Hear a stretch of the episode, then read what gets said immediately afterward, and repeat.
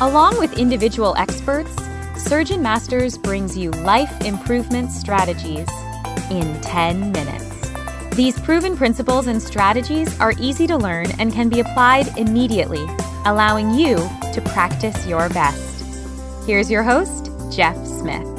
Hello, everyone. I'd like to welcome you back to the Surgeon Masters podcast with one of our favorites, Karla McLaren, an award winning author and social science researcher. Karla is also the author of The Art of Empathy, a complete guide to life's most essential skill, and the developer of Healthy Empathy, a program for health and healing professionals. Welcome, Karla. Hi, Jeff. It's good to see you again. Well, thanks for being with us again. I thought you would be a great resource for surgeons to learn something new about empathy and how it applies to burnout in healthcare professionals.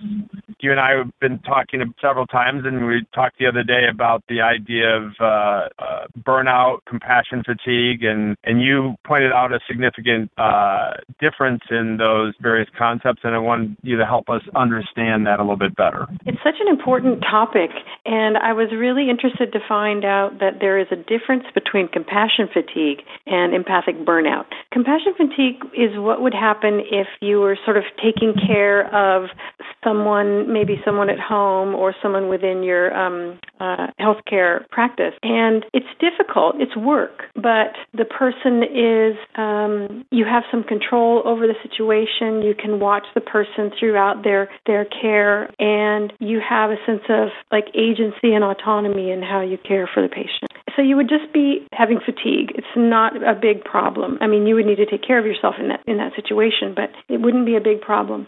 Empathic burnout is something that's different, and it is a big problem because it leads to, well, burnout, but it also leads to people leaving the profession. And you and I had been talking about um, physician suicide. Empathic burnout is one of the things that leads to that as well. And the difference is that you do not have a sense of control over your work environment. You don't have a sense of uh, moving through um, the health progression with your patient. And so there's less human contact and less human uh, agency and autonomy. And so that is a very big um, uh, warning sign that you may be heading toward empathic burnout if you don't even care about your work. It's different than compassion fatigue where you're tired. This one is you're like you're losing your entire focus on the workplace. You just you've had it. So you you mentioned many key buzzwords to me. I mean, certainly control, autonomy, uh, the interaction. I mean, if you have these separate intervals of contact, it's very, very different than if you have a relative constant contact and interaction with another human being. So those are pretty key components um, and and burnout, you know, you and I, I think are on the same page that it's not that people can't move on to another career, and certainly by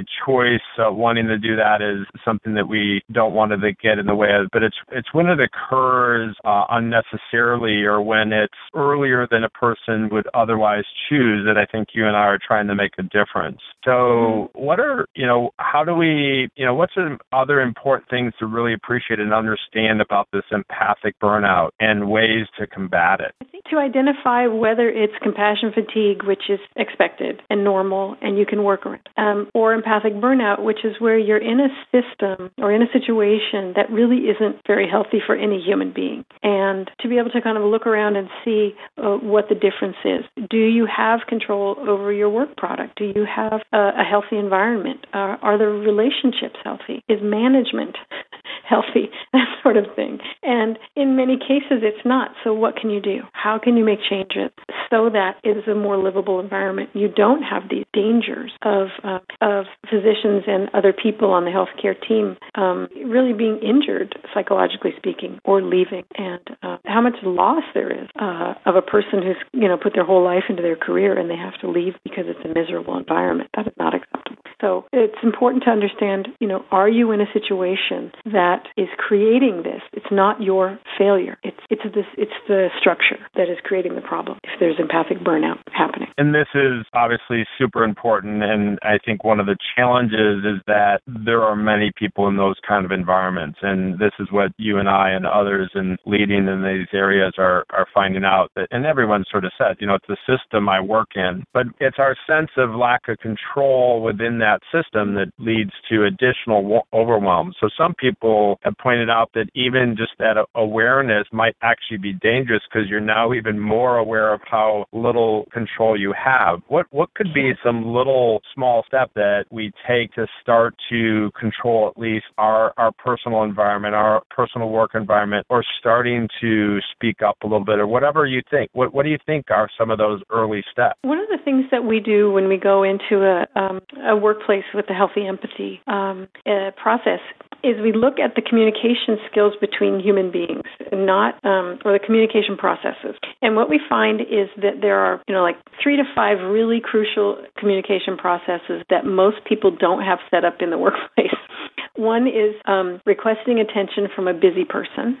Um, two is admitting that you made a mistake. And three is communicating upward without danger, communicating problems upward without danger. So, in requesting attention from a busy person, if you don't have any kind of process for that, you are going to be annoying people constantly, and people are going to be annoying you constantly, which will lead to empathic burnout, even though, I mean, it's a part of the structure. The, the communication isn't there. Um, if you don't have any process for admitting that you made a mistake, and that's, that's just dangerous, right? right? And if you can't right. communicate problems upward without danger, you know, to your position, then you're going to have trouble that um, that is not necessary, right? So what we look at is how do we sort of bring human ingenuity into this system that might not be very functional and help people find ways around it so that they can create better communication processes. I love that. I mean, do you mind just fairly simply just restating those three key areas surrounding communication that help us with this to avoiding empathic burnout? You can get the team together and look at